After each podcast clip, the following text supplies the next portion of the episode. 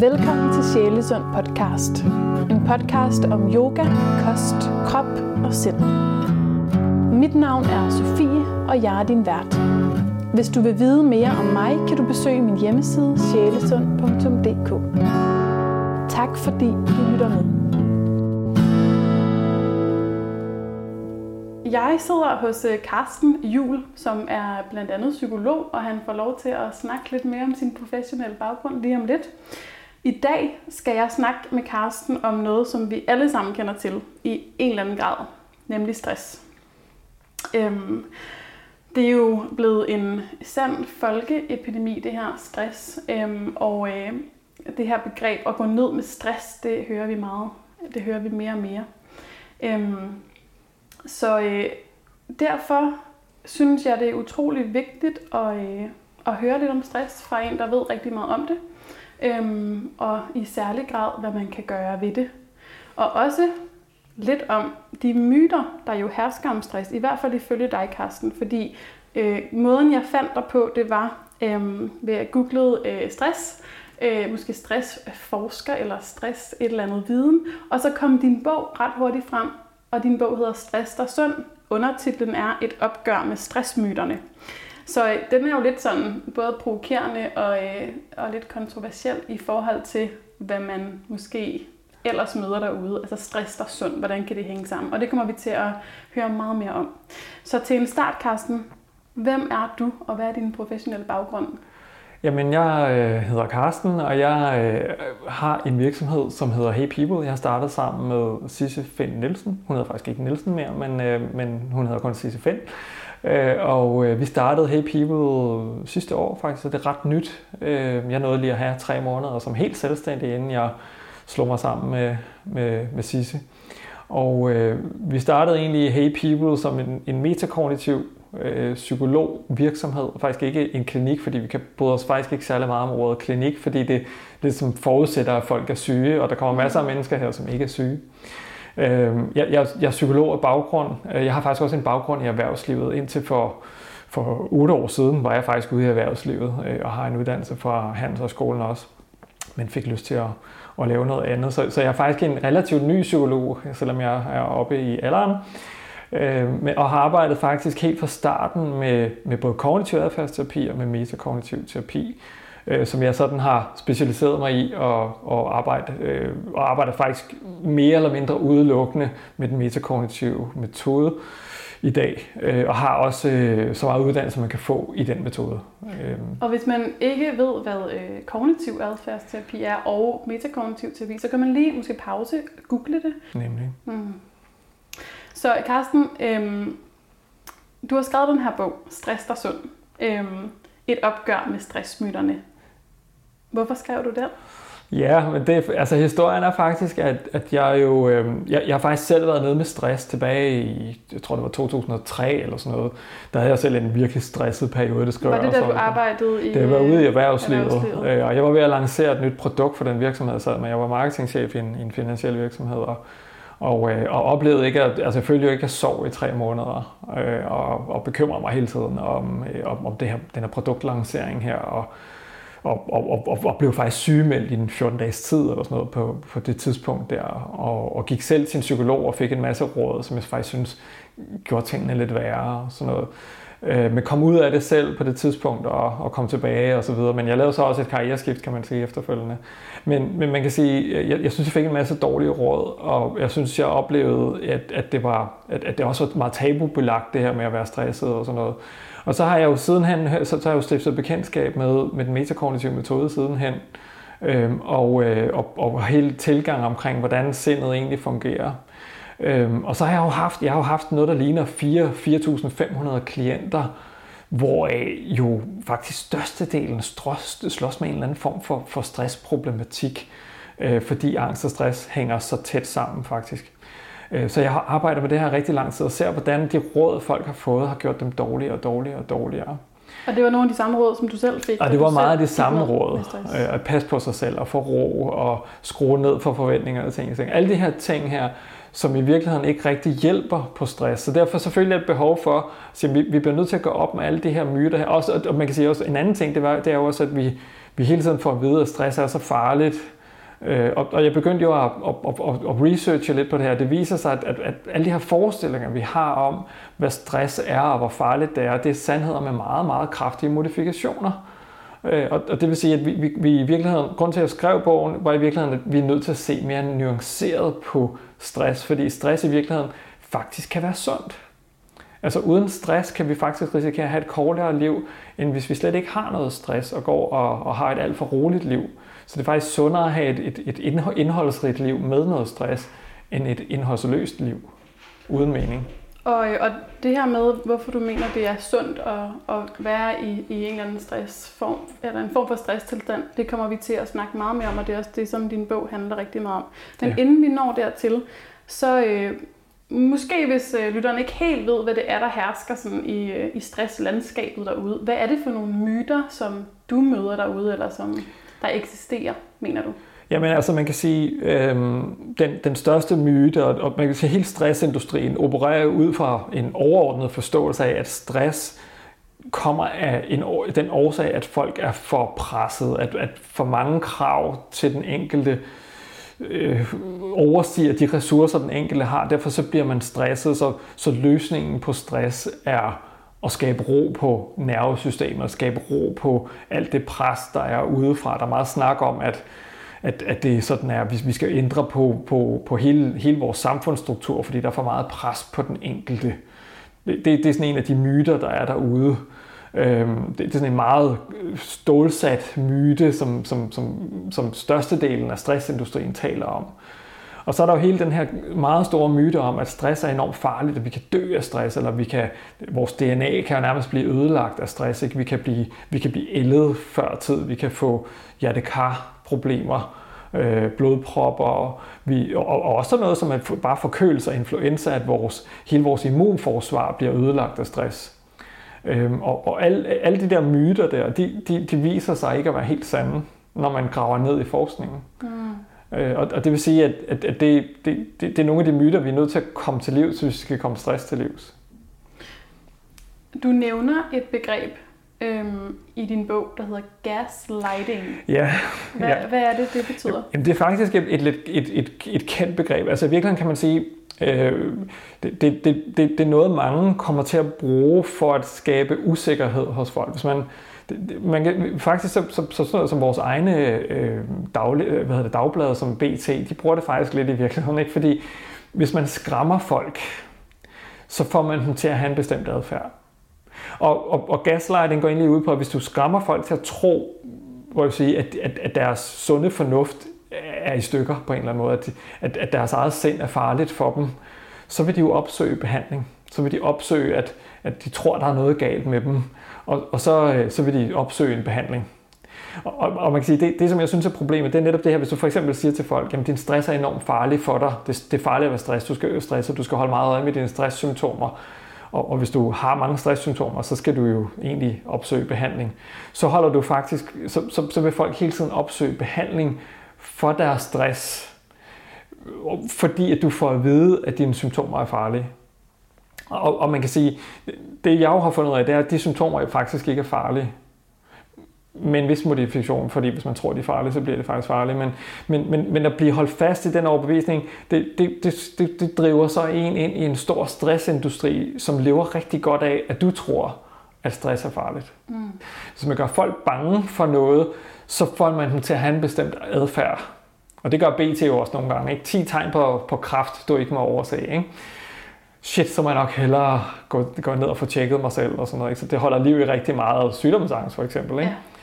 Og, og det, vil det sige, kan man nemt få jo. Ja, det kan man meget nemt få. Øh, og det følger jo ofte i halen på stress også, jo, at folk er enormt bange for deres helbred. Ikke? Jo. Ja, ja, det skulle jeg lige til at sige, det tager jo rigtig meget i et, i et samfund, hvor vi netop er øh, sådan lidt små hypokondriske ja. alle sammen, ikke? Jo. og søger øh, alt muligt på netdoktor og ja. diagnostiserer os selv med diverse sygdomme. Ikke? Jo, lige præcis. Øhm. lige præcis. Det er også derfor, det overlapper rigtig meget med stress i virkeligheden. Helt det der med at være bange for vores helbred. Og, og det er også derfor, man kan sige, det er, og det kommer vi til at snakke om sikkert lige om lidt, ikke? det er, så bliver vi også nødt til at definere, hvad stress er i virkeligheden. Ikke? Fordi, fordi når, vi, når vi siger, du går, at jeg kommer til at overtage din agenda, men, men, men når vi, hele det der med, at, at årsagen til stress, det er for mange krav i forhold til dine ressourcer, Jamen, men, men det, det, er en meget, det er en meget løs definition, kan man sige. Hvordan skal vi så forholde os til det? Fordi, som jeg også skriver i min bog, øh, dem, der er uden for arbejdsmarkedet, er de mest stressede mennesker. Så, så det kan ikke helt passe, det der begreb der. Vel? Så, så det vil sige, vi, vi har ikke rigtig en definition. Der findes faktisk over 200 definitioner af stress. Så når vores stresseksperter går ud og behandler stress, hvad er det så, de behandler? Hvilken definition skal vi tage, når vi ikke har en definition af det? Mm. Det er også derfor, at vi ikke har en diagnose. Det er fordi, vi har ikke et sæt af symptomer, der passer på stress. Så, så vi har en kæmpe problem i, at vi aldrig har defineret, det prøver jeg så på at gøre i min bog, øh, og synes også, at det holder ret godt vand. Men, men vi har faktisk ikke en definition af stress i, i vores overordnede samfund. Det vil sige, at stress er alt og ingenting.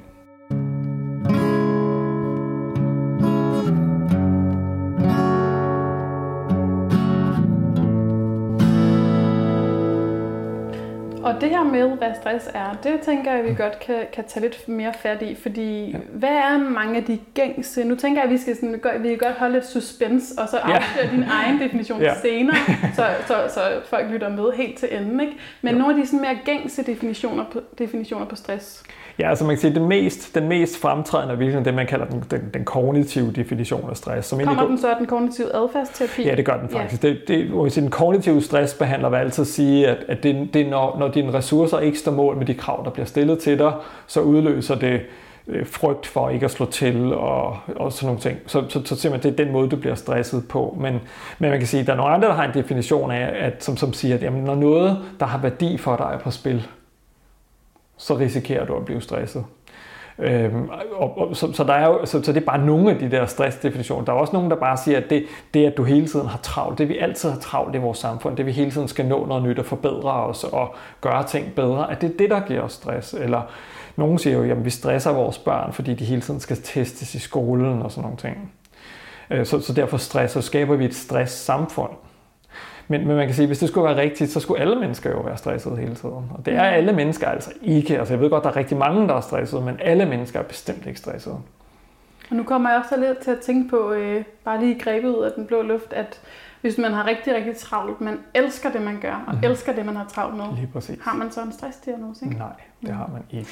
Så altså, de, alle de her myter, som, som, øh, som du mener, lever øh, jo i bedste velgående, fordi der er noget forskning som har vist, at, øh, at det er stress, at de her myter, de ligesom er brugbare. Ja, præcis. Øh, og den forskning, det er også noget, det du går op med i dit bog. Ja, det er noget af det, fordi man kan sige, det er jo, det er jo faktisk, altså der er jo rigtig meget forskning, og, og, og du må jo egentlig bare spørge ind til det, men, men man kan sige, øhm, noget af forskningen går, går, går jo ud på, at sige, jamen stress er, er, er farligt for dig. Altså stress, stress skaber øh, blodpropper, sygdom osv. osv. Og, og, og, og, og ja, hjerte, hjertekarsygdom er sådan den, den primære store synder, kan man sige. Ikke? Øh, og det, som jeg jo fandt ud af, det var, at, at, at hvis man for eksempel hvis man kigger på en, en traditionel stressrespons hos folk, så gjorde man, man lavede et stort studie over i USA med øh, 30.000 amerikanere, tror jeg, der var med i det her kæmpe, kæmpe store studie. Det er virkelig stort. Man fulgte dem over 8 år, så vidt jeg husker. Øh, så det var et kæmpe, kæmpe studie.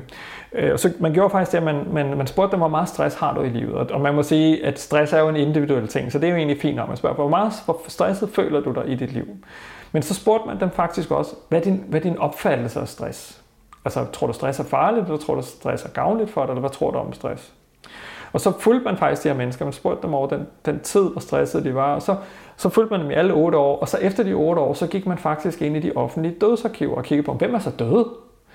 Og så viste det sig faktisk, at hvis man kiggede på alle dem, der har sagt, stress er farligt for mig, eller slutter, jeg har meget stress i mit liv, øhm, der var faktisk en 43% overdødelighed. Det vil sige, at hvis vi tager den, det forskningsprojekt og kigger bare på outcome, så det at have meget stress i livet, det giver en meget forøget risiko for at dø af hjertekarsygdomme for eksempel. Men det viser jo så, at det galt faktisk, den overdødelighed galt kun for dem, der mente, at stress var farligt. Alle dem, der mente, at stress var gavnligt for dem, de havde ingen øget risiko for at dø. Tværtimod, de havde faktisk en lavere risiko for at dø, end dem, der ikke havde særlig meget stress, men mente, at det var farligt. Så det vil sige, at den antagelse, folk havde om, at stress enten var farligt eller ufarligt, var afgørende for, hvilken stressrespons de fik. Og det vil sige, at når vi, vi så får at vide af læger og stresseksperter, at stress er farligt, så kan man groft sagt sige, og nu ved jeg godt, det lyder rigtig strengt, så, så behandler han jo ved godt, altså faktisk at øge din risiko for at dø af det her. Så, så behandlingen gør os mere syge. Og, og det er jo ret skidt, når vi går hen og, og, og, og, og, og bliver for unuanceret i vores måde at anskue forskningen på. Det vil sige, der, der er jo en kæmpe mangel i den måde, vi anskuer det på, hvis vi kun kigger på stress kontra outcome. Og vi slet ikke kigger på mellemregningerne. Mm. Og, og det er et kæmpe stort problem. Og, og, og man kan sige, man, man finder i virkeligheden nok årsagen i, for man, man prøver at lave sådan et, et, et, et forskningsprojekt, hvor man øh, kiggede på, hvad, hvad sker der egentlig i kroppen, når folk er stresset. Man lavede det, man kalder The Trier Social Stress Test, og man brugte jo folk, der havde social angst. Man sagde til en gruppe, stress er farligt, du, du skal prøve at begrænse, hvor stresset du er i den her sociale situation her. Øh, og så sagde man til en anden gruppe, stress er godt for dig, det giver ekstra blod til dit hoved, det, giver, det gør, at du, du er skarpere og mere fokuseret. Øhm, og så, så prøvede man at undersøge, hvad der, hvad der skete hos dem, kan man sige. Ikke? Og så udsatte man dem for sådan en social stresstest. Først så blev de sat til at holde en improviseret tale om deres egne svagheder over for et, over for et meget kritisk publikum, der bare sad og så, som om de kædede sig helt vildt. Og bagefter så fik de en opgave lige efter, hvor de skulle tælle ned i syv gangen fra 996 hvor der så sad en person, der stressede dem rigtig meget. Nej, det, det er forkert, du skal stoppe for, starte forfra. Virkelig hård ved dem. Man kan sige, det er noget, der giver nogle stresssymptomer, de her to situationer her. Og der, kan man, der, der, der prøvede man så at måle på, hvad sker der egentlig? For det første så viste det sig, at de her mennesker, som, som havde fået at vide, at stress var farligt for dem, de havde det virkelig skidt under den her øh, seance her. Dem, der fik at vide, at stress var godt for dem, de var faktisk stadigvæk stressede, men de havde det bedre. Og hvad det også viste sig, det var, at de, de fik bedre bedømmelser for det, de lavede. Altså for deres performance. De, de var simpelthen mere troværdige og virkede mere bedre. rolige. De performede grundlæggende bedre. De, var, de ville faktisk have været bedre til eksamen også, kan man sige. Ikke? Men det, der viste sig, det var faktisk, at, at dem, der, dem, der mente, at stress var farligt for dem, der, der så man, at, at øh, blodårene trækker sig sammen i deres krop. Så, så fra at være afslappet og, og åbne, så gjorde blodårene lige sådan. Og, og der kan man sige, det, det er måske ikke en særlig god position at være i i længere tid. Hvis man går og er bange for sine egne symptomer, som vi jo får at vide, at vi skal være af stresseksperterne, så går vi jo hele tiden i den tilstand, hvor vores blodår, at passagen simpelthen ikke er, er, er god nok. Den er simpelthen for lille og for snæver. Og, og det er jo logisk nok, det kan vi sige os selv alle sammen, det øger risikoen for hjertekarproblemer eller blodpropper. Så hvis man måske er 50-60 år og er i den tilstand hele tiden, det er virkelig en dårlig cocktail. Men det viser sig, at dem, der opfattede deres stresssymptomer som gavnlige, deres blodår forblev faktisk afslappet. De var stadig stressede, men blodet kunne passere frit. Og de havde det jo også bedre. Mm. Og, og det vil sige, det var og det, faktisk så ligner, den profil ligner faktisk ret meget øh, den profil, man ser, der sker øh, hos folk, som udviser stort mod, for eksempel. Okay. Så man kan sige, at det er i virkeligheden sådan en, en, en modig øh, oplevelse, man får, i stedet for en kropsoplevelse, som, som egentlig er afslappet og rolig og, og modig. Og, og det vil sige, at, at, at, at det egentlig bliver en, en fin og sund reaktion. Mm. Og det er jo et ret fint eksempel på, hvordan også, altså, som vi jo øh, ved og har vidst i, i efterhånden ret lang tid, at krop og, og, og sind jo spiller sammen, eller krop og psyke spiller sammen. Ja. Øhm, og at på en eller anden måde er det jo egentlig ret logisk, at hvis vi går og også tænker, at det vi oplever i vores krop er dårligt, ja. Øhm, ja, så sker der faktisk noget i kroppen. Ja. ja. Men der har været mange, der har været skeptiske over for det, faktisk, eller som, som ikke mener, at det kan være sådan, at hvordan kan, hvordan kan det så gøre, at, at kroppen reagerer på den måde. Men det er der masser af beviser for, at, at, at den måde, vi tænker om, om, om ting på, det afgør ret meget, hvilken kropslig respons vi får. Vi får. Øh, og det gælder helt ned til vægttab faktisk. Jeg skriver om i, i min bog om, om, om nogle stuepiger, man målte på, hvor man sagde til en gruppe, øh, at, at deres arbejde, der, der, der, der forbrugte man rigtig mange kalorier, og, og, og den anden gruppe sagde man ikke noget til, men man varede dem under dække, tror jeg, et sundhedseksperiment. Og så viste det sig efter nogle måneder, at de her, der havde fået at vide, at deres arbejde var meget fysisk krævende, de havde simpelthen tabt sig, og de andre havde ikke tabt sig. Så antagelsen om, at de, deres, at de tabte sig, betyder, at de tabte sig.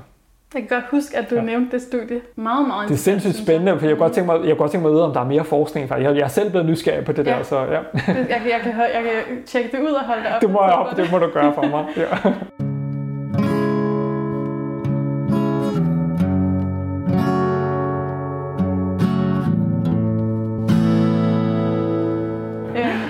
rigtig godt tænke mig at gå sådan helt tilbage til roden, øh, altså i, i stress. Altså, hvor, ja. altså, du nævner, jeg kan ikke huske, hvad han hedder, men ikke af de første stressforskere, som Selge, ligesom, ja.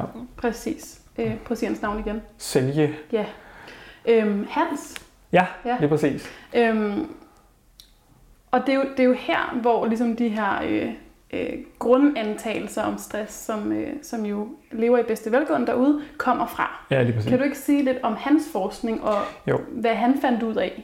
Jo, altså det, han, han startede jo helt den, det, det, jo, det, er jo, det er jo snart 100 år siden, så vidt jeg husker nærmest, hvor han begyndte at forske i stress, men det var meget hos, hos dyr, altså rotter især, som han udsat for, for alle mulige forfærdelige pinsler. Han sultede dem i månedsvis og udsatte dem for ekstrem kulde og alt muligt sådan, sådan pinsler, som han så ligesom antog, at det, det var sådan ligesom, ligesom stress, kan man sige. Og man kan sige, man kan jo diskutere, synes jeg, konceptuelt, om det har noget med menneskelig, altså vores menneskelige stress at gøre, fordi vi, vi jo grundlæggende ikke er udsat for, for hverken sult eller, eller ekstrem kulde. Det spørgsmålet er, om man ligesom kan sige, det er stress. Det, det sagde han faktisk selv efterfølgende. Spørgsmålet er, om vi overhovedet kan sammenligne det her med, med menneskelig stress. Men, men det, det viser for, hos ham, det var, at han, han lavede nogle konklusioner, overordnede konklusioner til at starte med, hvor det han jo fandt ud af, det var, at, at stress faktisk øh, for eksempel ødelagde de her øh, rotters øh, immunforsvar. De døde simpelthen af, af stress. Øh, det, det, var en, det, det blev ret nuanceret senere, fordi det, det, var, det var egentlig det, som, som, vi- som sagde, at stress er farligt for folk, at det kan slå folk ihjel, og det, det, det, det ødelægger vores immunforsvar og sådan noget. Men, men senere øh, så fandt man ud af, at, at de her rotters immunforsvar, det, det, det, det skulle man se med lidt mere nuance, fordi det viser, at alt imens de var stressede, så, så blev deres immunforsvar faktisk stærkere og stærkere og stærkere. Men, men han blev bare ved med at udsætte dem for det her stress, og på et tidspunkt, så alle de øh, ting, de iværksatte, de her stakkels rotter for for eksempel at få varmen eller finde mad, når, når, når, det, når det ikke bare frugt, og de ikke lykkedes med det, så opgav de på et tidspunkt. Hmm. Og det var faktisk først i det øjeblik, at immunforsvaret crashede, Da de opgav. da de opgav. Det, der egentlig skete, det var, at et immunforsvaret det forsvandt, og så blev der udløst en masse opiater og sådan noget i kroppen, som, som egentlig gjorde det rart at dø. Og, og man kan sige, det, det giver egentlig måske meget god mening, at det er det samme som hvis vi blev jagtet af et, et eller andet et rovdyr og, og ikke kunne flygte, og så måtte vi overgive os til, til at blive spist, og så, så blev den død en lille smule mindre ubehagelig ved, at der blev udløst nogle stoffer, der, der, der, der sænker smerte for eksempel. Og sådan noget. Det, det giver egentlig måske meget god mening, at, at det er sådan evolutionsmæssigt måske meget godt på en eller anden måde. Ikke? Ja. Men, men det viser bare, at, at, at, at vi i virkeligheden bliver stærkere af stress. Vi bliver ikke sværere af stress. Vi bliver, det er resignation, der er farligt. Det er ikke stress. Og, og det er jo igen, så er det sådan en, så er det sådan en kæmpe klump af misforståelse, vi har, vi har der, hvor, hvor vi tror, at stress ødelægger os. Men det er faktisk først, når vi giver op, at det begynder at blive farligt. Og masser af mennesker kan genkende til det, fordi mange siger, at det, det, det passer med, når jeg så tog på sommerferie, så blev jeg syg. Ja, det passer rigtig godt. Jeg har selv faldet i den fælde. Øh, fordi at det, held, men, men det nytter simpelthen ikke noget, at man, man sådan, øh, du ved, øh, holder op med at arbejde fra den ene dag til den anden og bare slapper af, fordi det kan kroppen faktisk ikke altid forstå. Så i virkeligheden skal man lige, sådan, man skal lige give lidt ned sådan langsomt, sådan, så man ikke står fuldstændig skiller sig af med sit, med sit immunforsvar. Ikke? Ja, for jeg tænker også, at der må være et eller andet sådan... Altså, det er netop det her med, at vi bliver syge, når vi går på ferie, som jo virker som en ret, et ret klart budskab om, at okay, vi har måske presset os selv lidt for Ja. meget. Ja, og det, det er i virkeligheden ikke, det, det, det, det, slet ikke, det passer i virkeligheden ikke. Det er slet ikke det, der, der, det handler om. Det handler i virkeligheden bare om, at, at, at dit immunforsvar, det, det har faktisk været enormt stærkt, og nu skal du faktisk ikke bruge det mere. Det er sådan helt smart nok, at kroppen sætter unødige funktioner ud af, af kraft, når du ikke skal bruge dem. Og, og det er sådan hele vores overlevelsessystem, som fungerer på den måde. Og, og det vil sige, at det, det, bliver vi nødt til, ligesom, det, det bliver vi nødt til at forholde os til. Det er sådan, det er.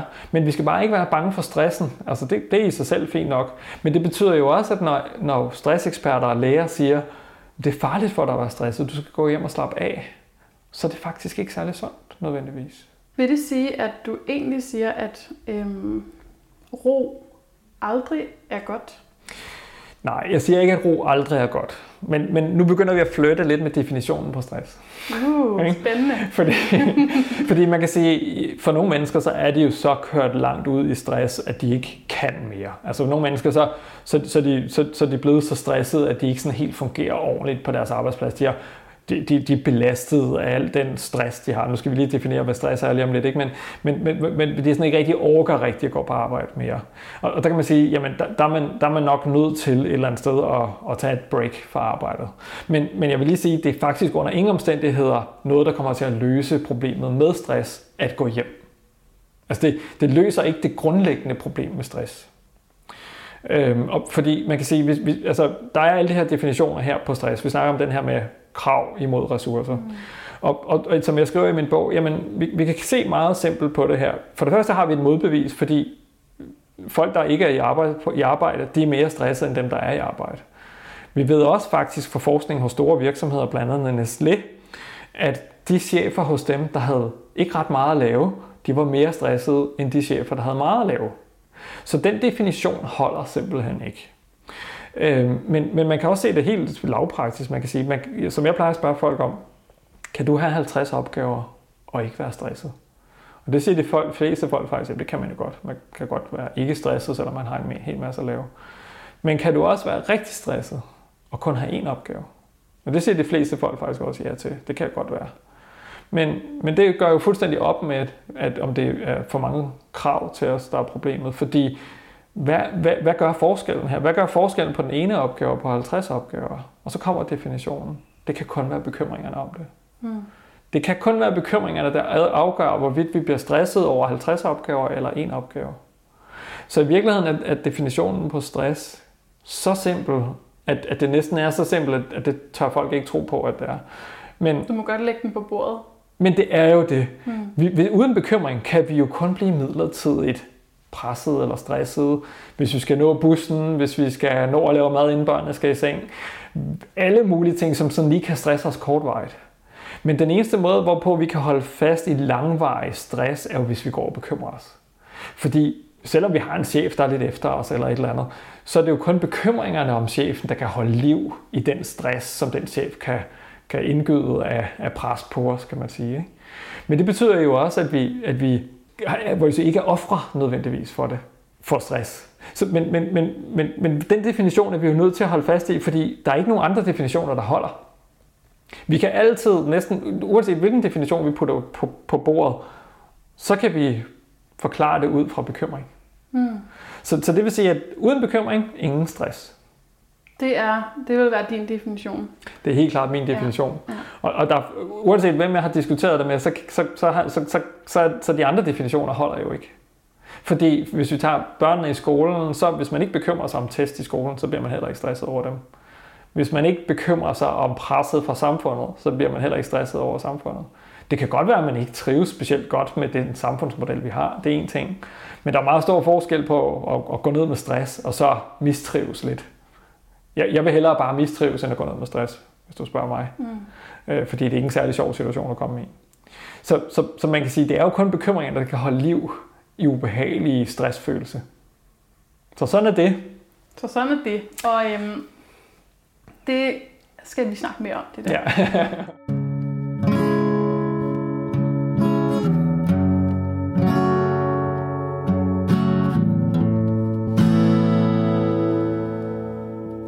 nævner det her med immunforsvaret. Det kan jeg godt tænke mig at snakke lidt mere om. Ja. Altså det her med, hvordan vi kan ligesom få et bedre immunforsvar ved at være stresset ja. kontra øh, det her, vi ofte får at vide, gå hjem, hvil dig, ja. meditere, gå lange ture, lad være med at lave noget. Kort sagt, ødelæg dit immunforsvar. Uddyb. Jamen, altså man kan sige, det, det kræver i virkeligheden lige, at vi prøver at kigge på, hvad er det i virkeligheden for en fysiologisk respons, der er, øh, når vi bliver stresset. Og man kan sige, stress er jo i virkeligheden en, en del af vores overlevelsesmekanisme. Og, og hvis man ligesom tager det sådan helt grundlæggende sådan, øh, intuitivt, så kan man sige, det som stressindustrien fortæller os, det er, at vores indbyggede overlevelsesmekanisme nu pludselig er blevet farlig for os. Ikke?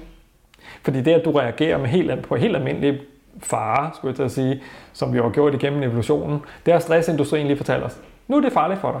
Det er farligt for dig at have en overlevelsesmekanisme. Det, det er et virkelig syret paradoks, ikke? Fordi det, der har sikret os overlevelse, skulle nu være farligt for os. Det giver ingen mening. Så, så man kan sige, det, det passer selvfølgelig ikke. Men hvis man prøver at kigge på, hvad sker der i virkeligheden i en stressrespons? Mm. I en stressrespons, så vil der ske det, at, at hvis du netop, netop den her, for eksempel den her social trigger, social stress test, så sker der det, at dit hjerte begynder at hamre, der bliver udløst noget adrenalin fra... fra er det en særlig form for stresstest, man nej, laver? Ja, det er sådan en, det er den, hvor du bliver udsat for den her sociale stresstest, hvor du, hvor du bliver, skal holde en, en tale om ah, dine egne svagheder og skal tælle ned fra 996. Den, den test, mm. den, den, den udløser jo rigtig meget stress. Ikke? Den udløser, at du bliver presset. Og det, det, det, der vil din krop jo reagere med, at, at der bliver pumpet noget adrenalin rundt i kroppen. Fordi du skal jo kunne klare den her situation her. Så ligesom hvis du bliver, bliver øh, jagtet af en, et farligt dyr, det er måske nogenlunde det samme i kroppen, kan man sige. Den, den vil gøre sig klar til at håndtere den her situation. Og det vil betyde, at der bliver pumpet adrenalin rundt, dit hjerte vil pumpe mere blod rundt, øh, du, din muskel vil blive en lille smule mere anspændt, fordi du skal jo være klar. Øh, men du vil også tænke mere klart, faktisk mere fokuseret. Øh, og hvis det bliver rigtig meget, så kan man godt få nogle, sådan lidt noget, der ligner noget angst. Faktisk ikke, at, at det bliver sådan lidt angstprøvet. Men, men det er stadig en overlevelsesmekanisme.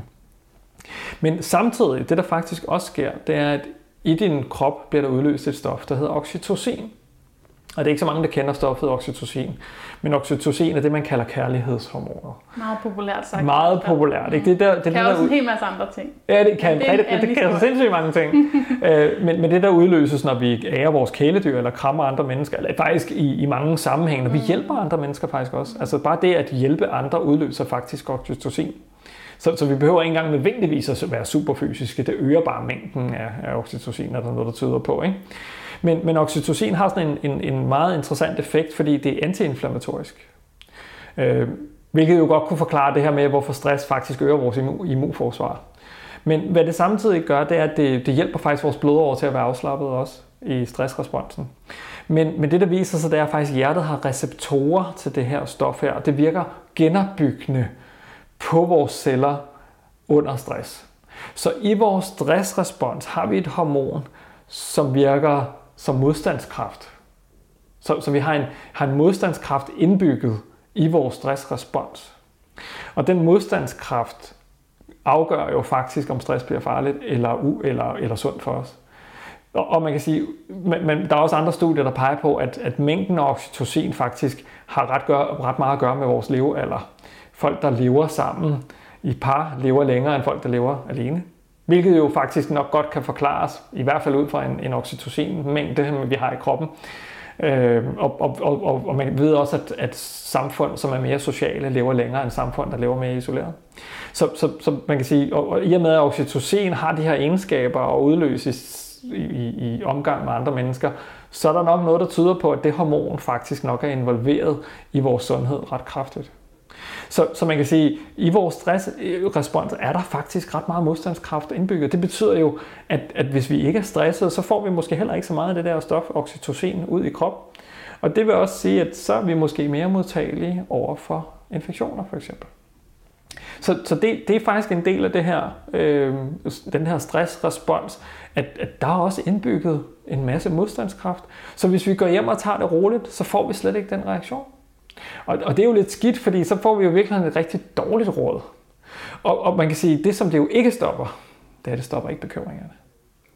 Det vil sige, når vi får at vide, at vi skal gå hjem og slappe af, så for mange mennesker, faktisk rigtig mange af dem, jeg møder i, i, i mit arbejde, så kører bekymringerne bare videre. Fordi nu handler det måske bare om at blive fyret, eller, eller dårlig samvittighed over for ens kollegaer, eller hvad det nu kan handle om, hvad de der bekymringer, der kører videre. Først, før man bliver sygemeldt, så kører bekymringerne om selve arbejdet, og måske også om at blive fyret, og om at gøre, klare det godt nok. Hvad er alt muligt. Det kan også være private ting, det handler om. Jo. Det, det er sådan set ikke afgørende. Sådan at vi siger arbejdsrelateret stress. Øh, det ved vi faktisk ikke lige helt, hvad. Men, men, men når vi så går hjem der, så kører bekymringerne måske bare videre. For nogen kan det selvfølgelig godt være, at det hjælper lidt på bekymringerne. Men, men det løser jo ikke det grundlæggende problem, der når vi så kommer tilbage til arbejdsmarkedet. Hvad så med de bekymringer? Fordi det, der er problemet med bekymringer, det er jo folk, man jo ikke tror, man kan styre sine bekymringer. Men det, der jo styrer vores bekymringer, det er jo, at vi tror, at vi ikke kan styre dem. Eller at vi tror, at vi skal bekymre os.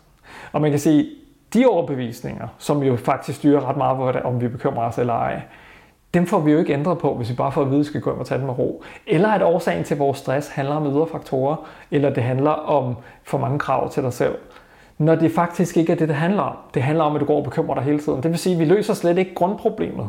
Det er derfor, folk går ned igen og igen og igen med stress. Det er fordi, vi får ikke løst bekymringsproblemet med mindfulness og med gå hjem og få ro eller sænke dine ambitioner.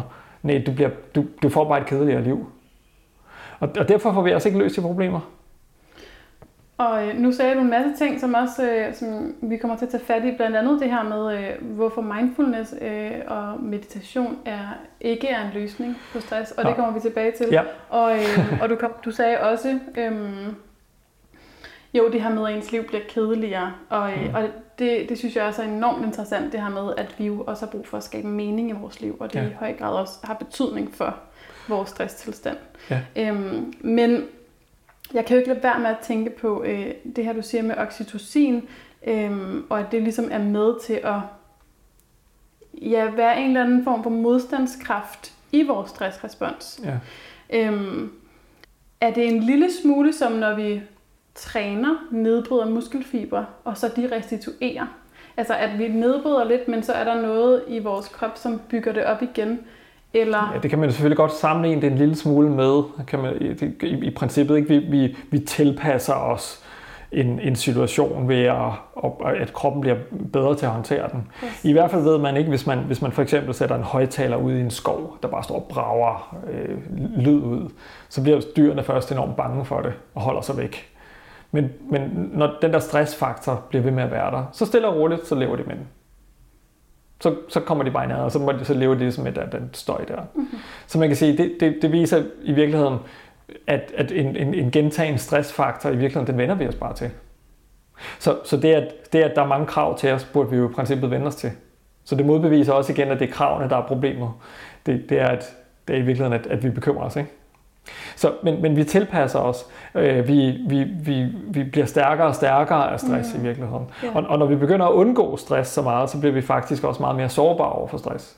Ja, og det kan jo være, at det er en sådan lidt søgt sammenligning. Man kan bare godt ja, jeg synes, det er en okay sammenligning faktisk. Altså, jeg kan i hvert fald øh, godt genkende det her med, hvis man øh, nu øh, hele sommeren ikke har øh, lavet squats, og så man lige tager 100 af dem, så er man ret øm dagen efter. Hvis man så gør det ugen efter, så kan man måske ikke mærke noget. Altså det her med, at, vi, altså at muskler også tilpasser os. Vi bliver stærkere, hvis vi udsætter vores krop for en eller anden form ja. for ydre stimuli. Du har fuldstændig ret. Og det gælder, det gælder i virkeligheden sådan med sindet også. Ikke?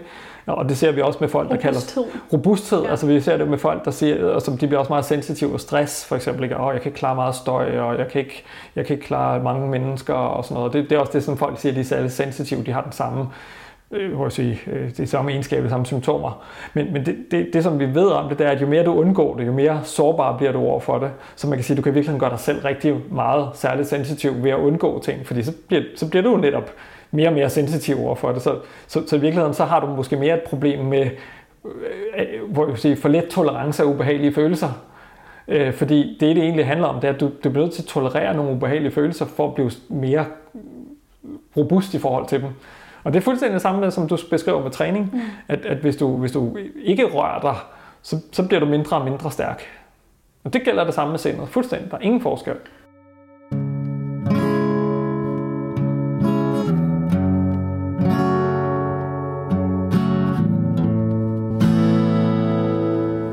Noget af det, som jeg også øh, synes er, er virkelig væsentligt, øh, og som du også kommer ind på i din bog, husker jeg, Øhm, du nævnte kort, altså fra urmennesket har vi jo, har vi jo øh, den her stressrespons. Øhm, det er helt naturligt for os at have ja. den, og den er enormt vigtig.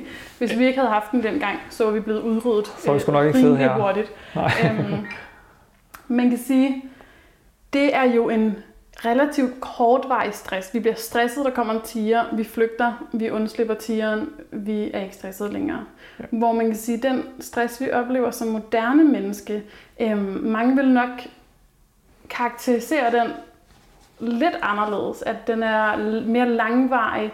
Vi bliver hele tiden udsat for en lille smule øh, stress, og, og det er ligesom sådan et konstant niveau øhm, mm. i kroppen. Mm, ja. øhm, Men det er bare ikke i kroppen. Det er bare i hovedet, kan man sige. Ikke? Fordi, fordi vi er jo i virkeligheden ikke presset. Altså, der er jo ikke, altså, jo, vi er presset, hvis vi skal nå bussen eller sådan et eller andet, men, men vi, er jo, vi er jo ikke rigtig presset. Altså, vi, vi, vi, vi kan kun udsætte os selv for et mentalt pres, fordi vi er jo ikke presset for overlevelse. Vi er ikke presset for, øh, øh vi, vi bliver jagtet af, af, af farlige dyr, eller skal passe på, når vi går i junglen. Eller sådan det, det, vi, vi er jo ikke længere i en, i en situation, hvor vi er under det pres når det så er sagt, kan man sige, så kan vi jo selvfølgelig bekymre os rigtig meget til det samme pres. Og så igen, når det så er sagt, så handler det om, hvordan vi opfatter de symptomer, vi får. Fordi hvis vi opfatter de symptomer som farlige, og vi har dem i lang tid, så er det rigtigt. Så bliver de jo farlige. Men hvis vi opfatter dem som gavnlige, så laver det jo ikke om på, at det er gavnligt for os. Der er jo ikke noget problem i at have meget oxytocin og meget adrenalin i kroppen. Prøv at tænke på sportsfolk, for eksempel, øh, som, som måske træner, det ved jeg ikke, mange timer om dagen, hvor der pumper masser af adrenalin rundt i kroppen. De, de, de, de falder ikke om at dø af stress. Ja, der er jo nogle enkelte af dem, der gør, men det er nok fordi, de har hjertefejl i forvejen eller noget. Ikke? Men, men, men det er jo ikke, de, de, de, de stresser jo deres krop rigtig meget. Men, men, men det har ikke den her dødelige konsekvens, kan man sige. Så, så, så der er altså nogle, det, det er altså en sandhed med kraftige modifikationer. Vi bliver nødt til ligesom, stadigvæk ligesom at huske på, okay, hvordan er det, vores krop reagerer på vores måde at opfatte vores stresssymptomer på. Og det er der, hvor jeg virkelig har en horn i siden på det der med, at vi skal gå og holde øje med vores stresssymptomer. Ikke? Fordi hvis, der er noget, der, hvis vi går og holder øje med vores stresssymptomer, som det vi får rigtig meget at vide, ikke? Hvor, hvor meget finder vi så stresssymptomer? Rigtig, rigtig, rigtig meget. Ikke? De er der hele tiden så. Ikke? Og hvis vi så samtidig opfatter dem som farlige, for for pokker, så er vi i en rigtig farlig situation. Ikke? Mm. Vi er igen tilbage til definitionen. Ja, så kommer vi til, hvorfor skrev jeg den bog? Det er faktisk, mm. altså i virkeligheden, fordi jamen, det, det, det er farligt at tro, at dine stresssymptomer er farlige. Det er det faktisk. Men det er faktisk sundt at have noget stress. Hvis du ser på det som det gavnlige, det er. Men det er faktisk godt for os. Og du sagde det her med mening i livet. Der er jo faktisk forskning, der tyder på, at, at, at det at opsøge mening i livet er vigtigere end at undgå ubehag. Det, det giver et længere liv at opsøge mening med livet. Og det ved man også fra positiv psykologi, at, at jo mere du er i flow, jo mere lykkelig er du, og jo længere lever du.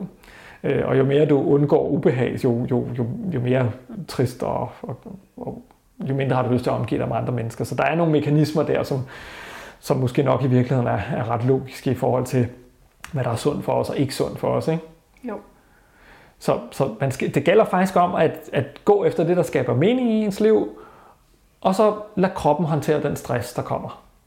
Så det her med den langvarige stress, altså det handler jo så i virkeligheden om, at vi bruger enormt meget tid og enormt mange tanker på at bekymre os om, ja. øhm, om, om vores liv. Og, ja. ja, og vores symptomer. Og vores symptomer. Så det er sådan en dobbelthed, ikke? Som, ja. Som bliver bare en lang negativ spiral. Ja, det gør det nemlig. Mm. Og bekymre sig om ens symptomer, det, det, det skaber symptomerne, det løser ikke symptomerne. Og nu har vi jo lige, øh, vi jo, er jo stadig i det, kan man sige, men øh, coronaen skyllede jo ind over ja.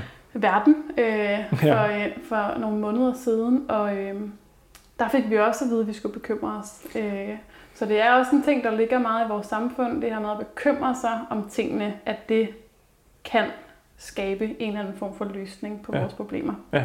ja. Altså det man kan sige, det er, at der, der er nogle grunde til, at vi, vi går i gang med at bekymre os. Man kan sige, at en af grundene er, at vi har fået at vide, at stress er farligt, og at, at, at vores symptomer er farlige. Det giver en årsag til, at det går i gang med at bekymre os. Det er en, det er en overbevisning om vores tanker og vores symptomer, som, som holder os i gang med at, at bekymre os. Men man kan sige, så, så der er nogle negative overbevisninger om bekymring, som, som, som vi kalder negative, fordi de i virkeligheden forsyner os med, at vi tror, at det er ukontrollerbart for os, at vi, vi kan ikke styre vores bekymringer.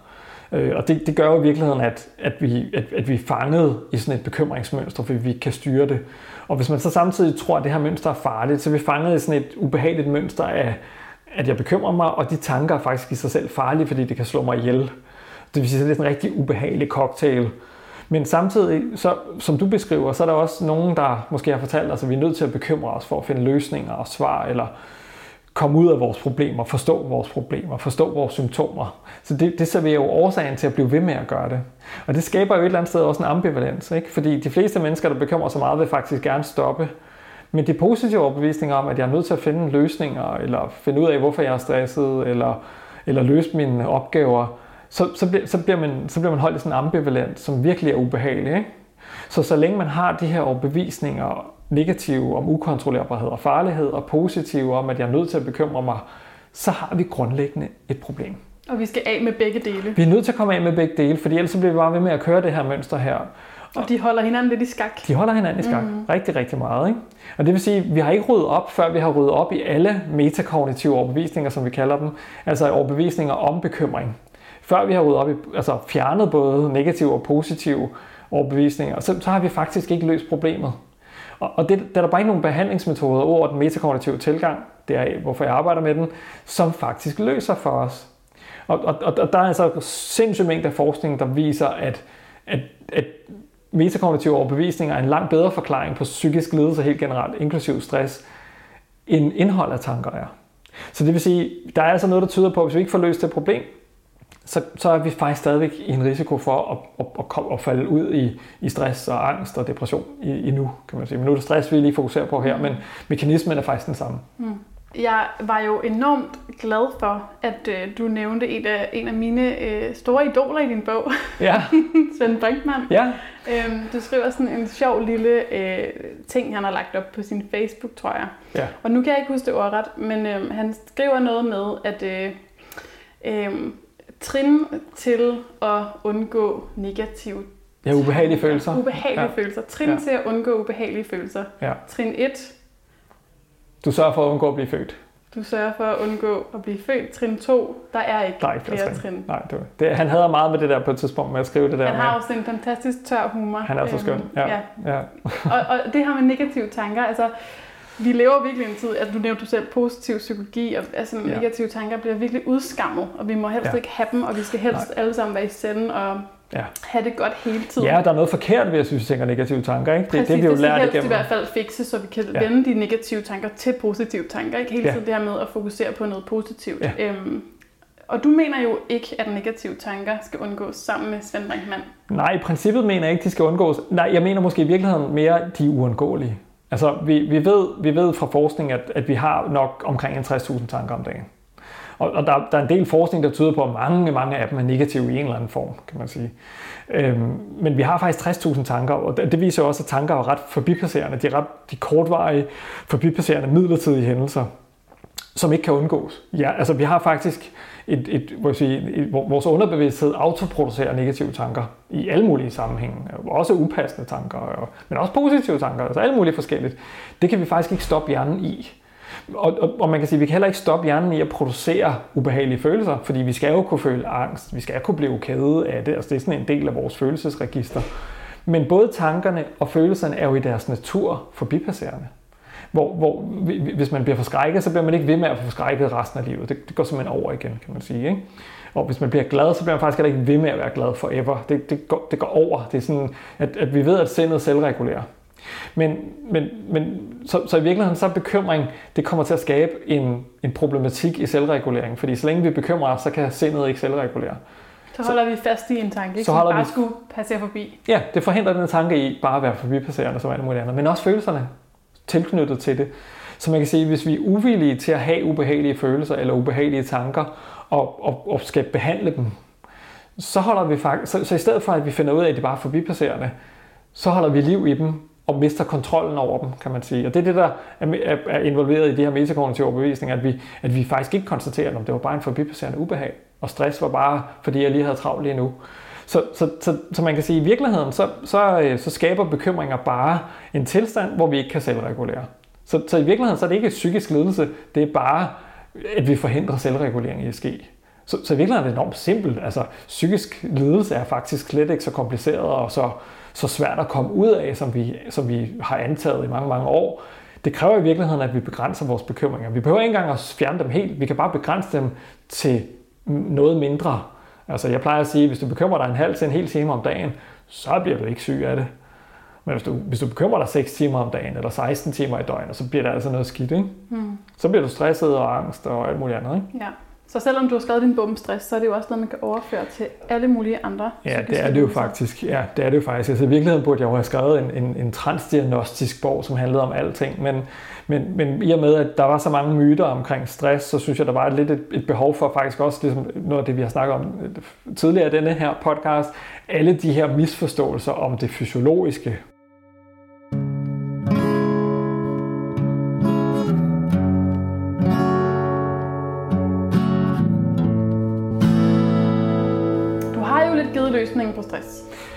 ja. Altså, at vi simpelthen, vi skal simpelthen bare holde op med at bekymre os, og vi skal stoppe med at tænke negativt om stress. Men hvor er det bare nemt at sige, ikke? Meget nemt at sige. øh, og hvis man har lidt af det, i, eller ja, lidt af en eller anden psykisk lidelse, måske stress, i rigtig mange år, så er det jo også en, øh, en kæmpe øh, om, omlægning af ens ja. normale måde at tænke sit liv på, at tænke sine tanker og følelser på. Ikke? Ja, meget.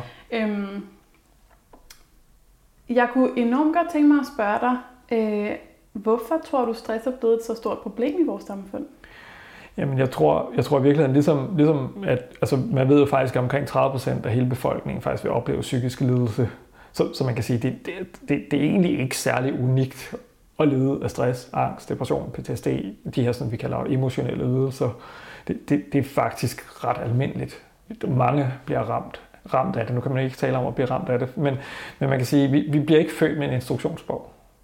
Øh, vi lærer i vores barndom, hvordan vi skal håndtere vores liv på mange forskellige måder. Vores liv består af millioner af interaktioner. Men, men vi, sandsynligvis bliver mange af vores metakognitive antagelser grundlagt i vores barndom. Vi, hvis vi har en, en forældre, der bekymrer sig meget, så er det måske lidt den tilgang, vi adopterer til vores liv, at vi bekymrer os og sådan noget. Men vi, vi, vi lærer jo også i skolen, at vi skal analysere for, for at løse problemer og så videre. Så, så man kan sige, at vi får jo egentlig ind med, med hvor sige, vores barndom, at vi skal bruge vores tænkning til at løse problemer. Og, og det, det kan man sige, det, det kan jo godt, det kan virkelig godt være årsag til, at vi starter en bekymringsproces. Det er fordi, jeg tænker, jeg skal, jeg skal finde en løsning på det her problem her. Og, og det er jo i sig selv heller ikke nødvendigvis et problem, hvis man ikke bruger al sin tid på det. Så er det jo sådan set fint nok. Så er det, så er det jo bare, at jeg analyserer lige et kvarter på det her, og så går jeg videre. Det er jo først, når det begynder at tage overhånd, at det bliver et problem. Og så er det jo faktisk også, når folk begynder at bekymre sig meget, så begynder de at føle, at de har mistet kontrollen over processerne. Så, så, så mister de kontrollen over deres tank, egen tankeprocesser. I princippet har de ikke rigtig mistet dem, men det er det, sådan det føles, kan man sige. Ikke? Fordi vi har ikke noget værktøj til at stoppe med det. Så man kan sige, jeg tror, noget af årsagen til, at vi øh, er, er, er blevet, altså vi i virkeligheden måske oplever, øh, jeg, jeg tror egentlig ikke, vi oplever mere psykisk ledelse, vi er bare mere fokus på det i dag. Altså, øh, hvis du for eksempel kigger på det, så har der altid været 10% af, af, en, af, af børn, der har angst. Det har i virkeligheden ikke rigtig forandret sig i mange, mange år. Men vi er blevet mere intolerante over for psykisk lidelse. Vi gør mere ved det i dag, kan man sige. Så, så jeg tror måske i virkeligheden mere, man kan sige, jeg tror ikke, vi gør noget nyt. Vi er bare blevet mindre villige til at tolerere det, kan man sige. Ikke? Men man kan sige, der, der er jo ingen tvivl om, at hvis vi kigger på vores arbejdspladser i dag, så er der selvfølgelig et større performance-krav et eller andet sted. Vi, vi er meget fokuseret på karriere og alle sådan nogle ting. Vi, vi har hvor jeg sige, et, et, politisk system, som fokuserer meget på, at vi skal videre i sundhedssystemet, ud og være gode samfundsborgere og sådan noget. Og hvis, når man krydder det med, med metakognitive overbevisninger, som handler om, at jeg skal analysere mod af mine problemer, så har vi jo selvfølgelig lidt en, en, en, en ubehagelig cocktail. Når du så samtidig, undskyld, jeg bliver ved med at sige det, har en stressindustri, øh, der fortæller dig, at, at samfundet er årsagen til, at du er stresset, og det ikke er dig selv, der kan gøre noget, så er man jo også i sådan en offerposition. Ikke? Og så når, når der også står i aviserne, at jamen, øh, det vedkommende er stressramt, som om man ikke kunne gøre noget selv, så bliver vi også bare sat i en offerposition. Og jeg oplever jo, når jeg går ud og siger, at du har selv et valg. Det er, ikke, det er ikke virksomhedens skyld i sig selv. Det er, selvfølgelig har virksomheder masser af ansvar for at have et godt arbejdsmiljø. Men du behøver ikke at være et offer. Hvis du ikke, hvis du ikke går og bekymrer dig hele tiden, så behøver du ikke være et offer for, for, for performance-krav.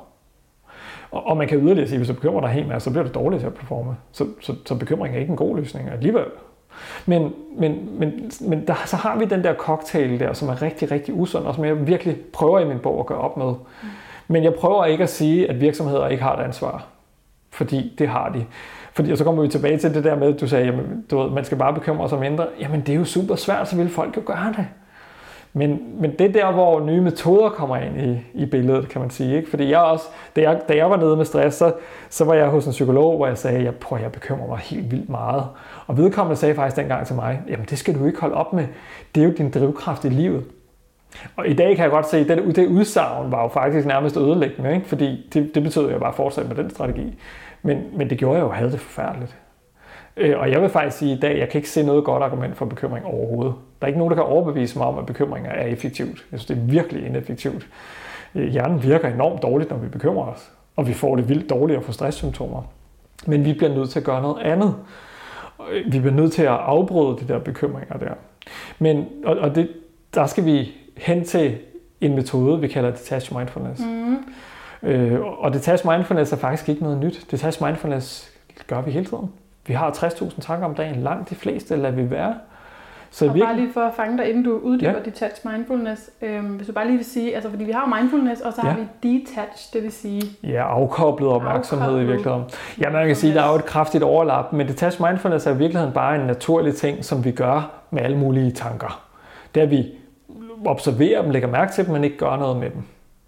Men, men det gør vi ikke med bekymringstankerne. Der, der går vi i gang med at bekymre os om dem som, sige, som første respons på dem. Så vi skal i virkeligheden tilbage til at træde det skridt tilbage og koble os fra tanken og lade den være. Lad være med at gøre noget med den.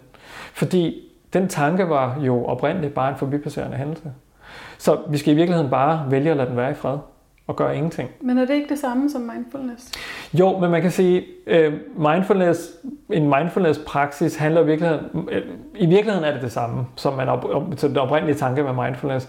Men mindfulness-bølgen, i, i hvert fald i det, i det vestlige verden, handler jo rigtig meget om en mindfulness-praksis, at vi laver mindfulness-øvelser med en eller anden form for objekt som fokuspunkt, og vores, vores åndedræt, eller vores krop, eller et eller andet.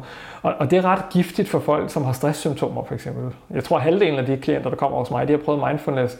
Men, men så det, de gør, det er, at de, så har de jo fokus på deres krop, og så mærker de jo alle deres stresssymptomer, og så stikker det helt af for dem.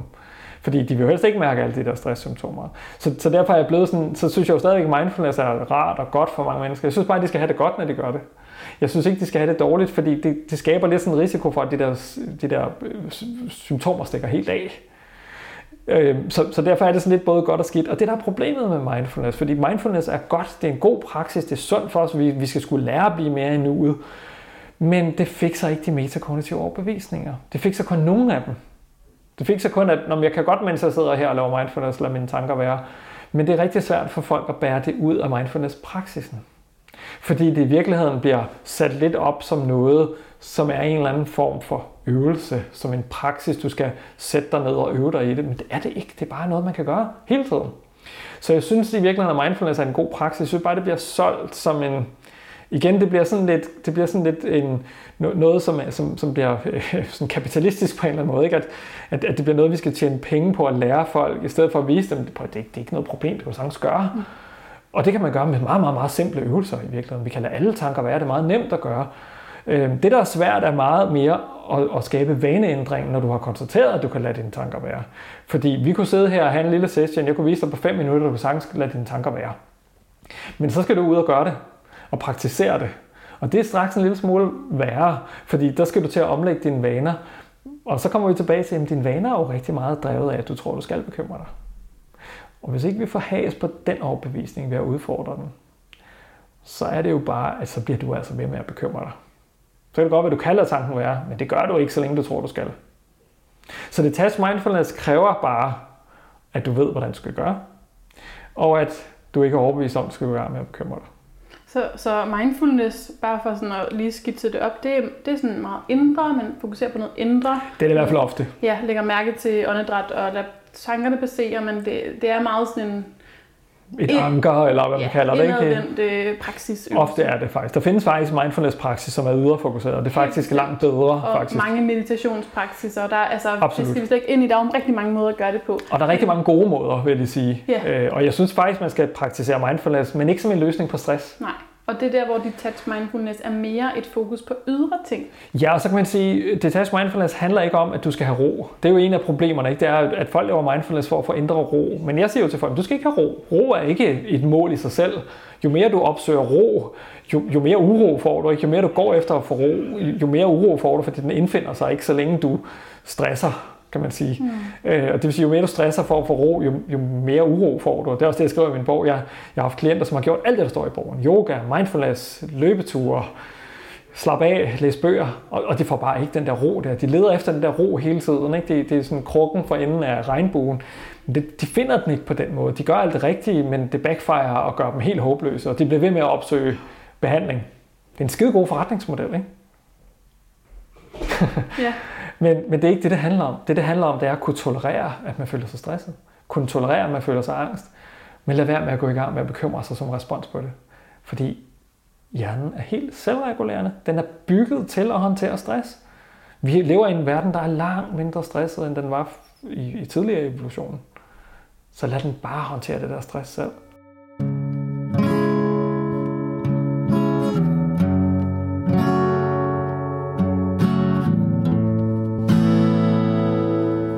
Inden, vi slutter sådan helt af, kan du så bare lave en, øh, en lille øvelse med detached mindfulness? Jamen det kan, det kan vi faktisk godt. Øh, man, man kan godt lave en, man kan jo, jeg har, der er faktisk også øh, adskillige detached mindfulness øvelser i min bog, mm. men, men i forhold til, til at, at, at konstatere, at man kan lade tanker være, øh, så kan man faktisk lave sådan en meget simpel, du kan jo prøve at lave en meget mm. simpel detached mindfulness øvelse her, du har sikkert læst den, men, men hvis du prøver at lukke øjnene nu her, og prøver at bringe et billede af en tiger op for dit indre blik, og ligesom prøver at og, den behøver ikke at være tydelig. Det er ligegyldigt, hvordan den tiger ser ud. Men prøv en gang bare passivt ligesom at observere den tiger. Prøv en gang at være bevidst om, at, at du tilskuer til den tiger her. At du, at du er adskilt fra den. Du kan stå og kigge på.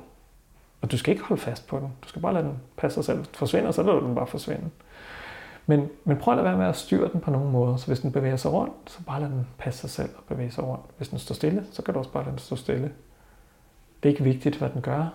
Det er vigtigt, at du ikke forsøger at styre den, men bare lad den passe sig selv. Den må også gerne forandre sig og alt muligt andet. Det er ligegyldigt. Men bare lad den passe sig selv og være bevidst om, du ikke er en tiger, du kigger på en tiger. Og lad den have sit eget liv. Ja, prøv bare at åbne øjnene igen. Mm. Kunne, du, kunne du bringe en tiger frem her? Det kunne jeg. Ja, okay. Og, yes. øhm, den sådan brølede det der mig og gik ja. rundt, og ja, okay. så blev den til Tiger King, som er den der crazy serie, som... Ja, så, kan, så gik der Netflix i den, ja. Fuldstændig. Ja. Øhm, så den, den levede ret meget sit eget liv, ja. Ja, okay, så, så det skete simpelthen, for, simpelthen af sig selv? Ja, det synes jeg. Ja, ja. Men, men det er meget interessant, fordi det man skal huske på, det er jo, at, at, at, at tanker er ikke nødvendigvis sådan en helt statisk ting. Det kan jo sådan nærmest være sådan lidt en film, der bliver afspillet eller et eller andet. Det, det, er, det, faktisk det, ikke, det er faktisk ikke afgørende, fordi, fordi du stadigvæk er i observatørperspektivet. Du går ikke i gang med at bekymre dig om tigeren. Nu er det klart, nu er det også bare en tanke, kan man sige. Ikke? Men det er alle tanker jo. Det er jo bare mentale hændelser. Det er jo bare ting, der popper op i dit hoved. De er ikke vigtige. Det er bare flygtige en tanke sammen mellem 4 millisekunder og 4 sekunder. Det, det er intet vigtigt. Det, der er vigtigt, er, hvordan du handler i livet og sådan noget. Men tanker er jo ikke vigtige. Vi gør tanker alt for vigtige. Nu har du bare tanken om en tiger. Du kunne lade den være. Du kunne bare observere den. Og nu vil jeg ved på, at det hele er forsvundet. Ja, ja. ja, og det er det, du, altså, så det du øh, vil med den her øvelse, er at sige, at øh, behandle dine tanker, som du har behandlet den her tiger. Fuldstændig. Ja. Du, kan, du, kan lade, du kan sidde her, stene lidt med en tanke, observere den, gør ingenting med den og lade den passere. Eller det behøver du ikke engang at gøre, fordi du sidder og observerer den. Du kan godt lade være med at gå i dialog med den. Jeg tror, det, den bedste metafor, det er, sådan, det er ligesom, det, det er ligesom sådan sushi-retter, dine tanker. Ikke? De kører rundt der, der kører 60.000 sushi-retter om dagen, men du behøver ikke tage dem. Du kan bare vælge at sidde og passivt observere dem fuldstændig det, som du gør nu. Og, og det samme kan du gøre. Du kan tage en, en hvis du har nogle bekymringstanker, ting, der bekymrer dig, så den første tanke, en tankerække om det, kan du gøre nøjagtigt det samme med.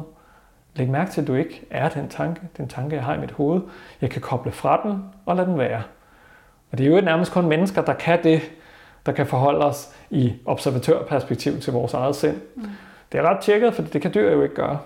Øh, de, de har ikke en metakognitivt apparat eller styresystem.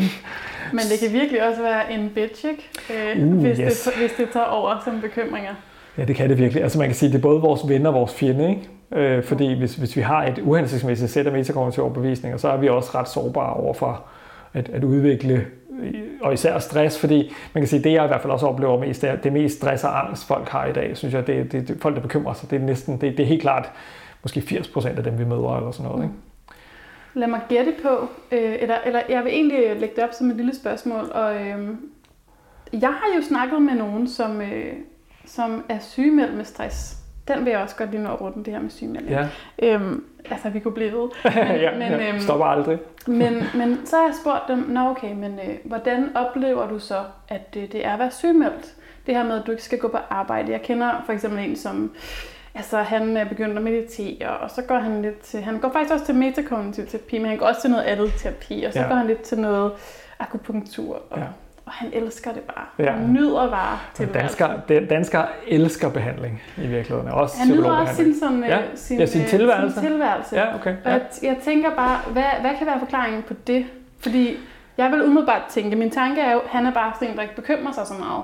Ja. Men han er jo selvfølgelig blevet sygemeldt af en årsag, og det var fordi, han havde stress på sit arbejde, ikke? Jo, jo, det må man sige. Jeg forventer ikke, at du sådan kan Jo, men bare... altså svaret er i virkeligheden enormt simpelt, kan man sige, fordi det, det må jeg sige, folk, folk har jo forskellige objekter for deres bekymring. Nogle bekymrer sig i princippet kun om deres arbejde. Det er kun deres arbejde, der er problemet.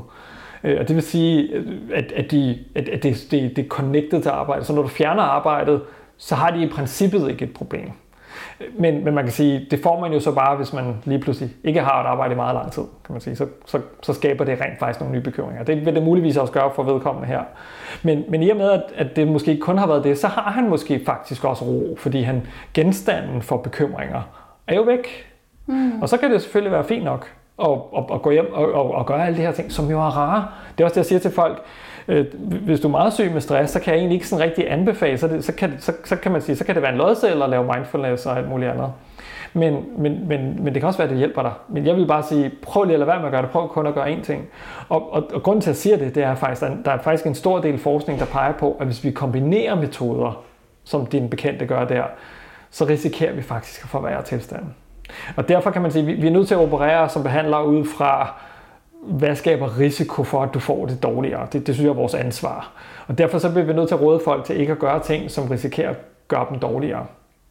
Og, og derfor så plejer jeg at sige, at du, så, så, så du, det, det han gør her er faktisk en lille smule risikabelt. Det er jo fedt, at han har det godt med det og sådan noget, det, og, og det skal han selvfølgelig også bare gøre, så han har det godt med det.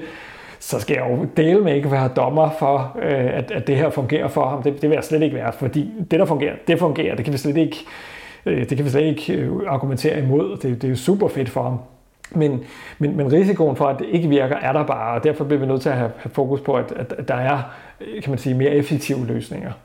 Øh, og, og man kan sige, at måske løser han ikke helt problemet, for hvad hvis han skal en dag tilbage på sin, arbejds, øh, på sit gamle arbejde, eller, eller hvad han nu vil, mm. eller bare et andet arbejde. Jeg skrev også om en, som skiftede arbejdspladser, bare bekymrede sig videre, kan man sige, selvom ja. han troede, at det ville løse problemet. Ikke? Og det, derfor så er han jo stadigvæk i en, en, en mulig... Det kan være, han ikke er. Det kan også være, han er i en risikoposition. Men jeg synes bare ikke, vi skal tage chancerne. Øh, så, så hvis han gik hos mig, vil jeg sige, at jeg vil rigtig gerne have, at du ikke går til alt muligt andet. Fordi det jo også lidt kan drille de her metakognitive overbevisninger om, hvem er det, der, hvad er det, der styrer? Fordi hvis jeg, hvis jeg dyrker mindfulness akupunktur, hvad, hvad er det så, der styrer det her stress her? Ikke? Hvad er det, jeg søger? Søger jeg ro? Hvad søger jeg? Så det kan, det kan drille lidt i de her metakognitive forandringsprocesser. Mm. Og, og, og dem vil jeg helst have ro til, for at sikre mig, at vi får effekten. Ja. Oh, det var en meget lang svar på det spørgsmål, ja, undskyld. Men, det, det er ja. så fint. Og det sidste, jeg bare rigtig gerne vil runde, det er det her med netop sygemelding. Fordi den løsning, der tit er på stress, det er, at vi sygemelder folk. Ja. Og det er også noget, du gør lidt op med. Ja, men jeg synes altså ikke, det, altså der for rigtig mange, så gør, altså grunden til, at jeg siger, at jeg synes, det er et problem, det er, at, at, at årsagen til, til at sygemelde ikke rigtig er der, fordi man, man sygemelder alt for hurtigt. Altså, øh, det er bedre at beholde folk på arbejdspladsen og så hjælpe med deres bekymringer, kan man sige. Ikke? Fordi, så, så vi løser det forkerte problem. Det er det, jeg har imod det, kan man sige. Ikke? Fordi vi, vi fjerner bekymringsobjektet, måske. Måske gør vi det, måske gør vi ikke. Men, men det er sådan en lodseddel, om det hjælper folk. Og det vil sige, der er altså nogen, der faktisk får det meget dårligere, når vi sygemelder dem. Så derfor så, igen, så det her med, hvis vi skal vurdere risiko, når vi, når vi, når vi råder folk til en eller anden form for handling i forhold til deres stress, så, så, så, så må det ikke være en, der kan gøre dem dårligere. Behandling må ikke gøre folk dårligere. Det, det, er jo også, det er det, jeg gør op med i min bog. Ikke? Det, er det, det, det må vi simpelthen ikke gøre. Det kan ikke være rigtigt, at vi som behandlere gør folk dårligere. Men, men selvfølgelig er der jo nogen, vi, altså der er nogen, der har bekymret sig så meget, altså fordi det der, der sker jo noget, når man bekymrer sig, og, og det foregår i meget, meget lang tid, så, så får man jo, så får vi lidt nogle, så bliver man lidt udtrættet, og, og, og så, man, man har det ikke så godt, og sådan noget. Og man kan sige, man, man er nødt til at få bekymringerne ned, for sådan rigtig at få det godt igen. Der er nogle, man skaber lidt en, en, en, en belastningstilstand, som man skal ud af ved at stoppe med at bekymre sig. Den er ikke farlig, men den er uhensigtsmæssig, kan man sige. Ikke? Og, og, og den skal vi jo have, have, have bremset på en eller anden måde. Ikke? Men, men, men at sygemelde folk, det, det løser altså simpelthen ikke det problem. Vi skal hjælpe dem med deres bekymringer. Men, men igen, for nogen kan det godt være en, en okay løsning, og man skal selvfølgelig ikke føle sig forkert, fordi man er blevet sygemeldt. Øh, det, det er ikke det, jeg siger. Det er, det er bare ikke nødvendigvis den rigtige beslutning. Øh, men selvfølgelig så kan man have det bedst med at blive sygemeldt, og så er, det, så er det det. Men hvis man får det dårligere, så er det altså faktisk ikke løsningen. Så, så når det er den første løsning, så er det jo også med til at gøre folk endnu mere til offer for det her stress her. Og det synes jeg jo heller ikke, vi skal. Så, så jeg synes heller, at man skal have fokus på at beholde folk i deres arbejde og hjælpe dem til at bruge mindre tid på deres bekymringer. Øh, og det må vi hellere hjælpe dem til, end vi må tage dem væk fra deres arbejdsplads, mm. for, for en sikkerheds skyld. Ja. Men, men det er bare ikke, man kan sige, vi kan ikke sige, at det sådan er det eneste rigtige at beholde folk på arbejdet. Det, det er ikke det eneste rigtige. Det kan være, at tilstanden er så skidt, at man er lige nødt til at have en pause. Men man skal altså ikke have en pause i mange måneder nødvendigvis. Øhm, det, det er der altså ikke nogen særlig god grund til.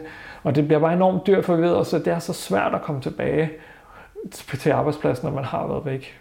Og især hvis man ikke har fået nogle gode mentale metoder. Mm. Altså i form af at, at få detached mindfulness ind under huden. Og jeg kan heller ikke lade mig at tænke på, at, at mm. folk, der bliver sygemeldte, at når de, altså, det, det virker ret indlysende, at hvis de bare går hjem og er sygemeldt i et halvt år, eller, ja, altså, eller mere. Meget, der er masser af mine klienter, der har været væk et år. Og så skal tilbage igen, men så kommer, altså, det er jo den samme det, tilstand. Det, det, er jo bare, øh, det er bare en pause ja. fra stressen, og så tilbage til stressen. Ja, så. ja og så plus, så kan man sige, det er værre endnu, fordi man kan sige, så har folk måske gået i en eller anden form for, for stressbehandling, hvor de, har, hvor de har fået at vide, jamen du skal holde øje med dine stresssymptomer, når du starter på arbejde. Du skal, du skal sige nej til opgaver, selvom du gerne vil dem for og, og ikke at overbelaste osv. Det vil sige, at de stadigvæk er socialiseret ind i, at stress, at, at, at de offrer for stress, og at de ikke har nogen styring på det. Det vil sige, at deres bekymringer kører videre, og, og de går og holder øje med deres stresssymptomer. Og, og det er derfor, at, at så, så bliver folk jo fastholdt i stress, og fastholdt i den der position, hvor de er på nedsat tid, eller ikke har det job, de gerne vil have på deres arbejde. Så de står og kigger på alle dem, der kan klare deres arbejde for dem. Det er utrolig utilfredsstillende. Mm. Og jo, det er ikke særlig sundt jo. Så, så, så, så vi har en tilstand, hvor vi fastholder folk i en meget mere farlig situation, fordi opfattelsen af stress på den måde er farlig, og meget skal sige, livsstilsmæssigt utilfredsstillende. Og de får ikke løsning på stressproblemet, og på et eller andet tidspunkt, så crasher de igen. Dem, der kommer her, vi har jo både sådan nogle gruppeforløb, hvor folk kommer, og individuel terapi, og jeg må bare sige, at langt de fleste, der kommer med stress, og det er rigtig, rigtig mange, de har jo ikke, de har jo ikke kun haft én stressperiode. De har haft tre stressperioder. Nu er de bare ved at være trætte af, at de metoder, de lærer, ikke holder mod stress. Ikke? Mm. Ja. Og det er selvfølgelig også igen tilbage til, hvorfor jeg skrev bogen. Jeg vil ikke sige, at jeg er træt af det, fordi jeg vil jo gerne beholde folk men, men i, i terapi. Jeg vil gerne have, at de kommer. Men jeg vil jo hellere have, at de ikke havde det dårligt. Ikke? I virkeligheden skulle jeg jo hellere være arbejdsløs. Ikke? ja, og det er jo en perfekt afslutning. Men hvis, du, hvis der er noget, du synes, at øh, vi mangler at komme omkring, så, øh, så er det nu, hvis der er noget, et sidste ord. Ja, nej, det tror jeg faktisk ikke. Det, det kommer måske om nogle timer, tænker jeg. ringe. Fuck, jeg glemte at sige... Så ringer du bare. Ja, så ringer jeg og siger, jeg glemte at sige det her, ikke? Præcis.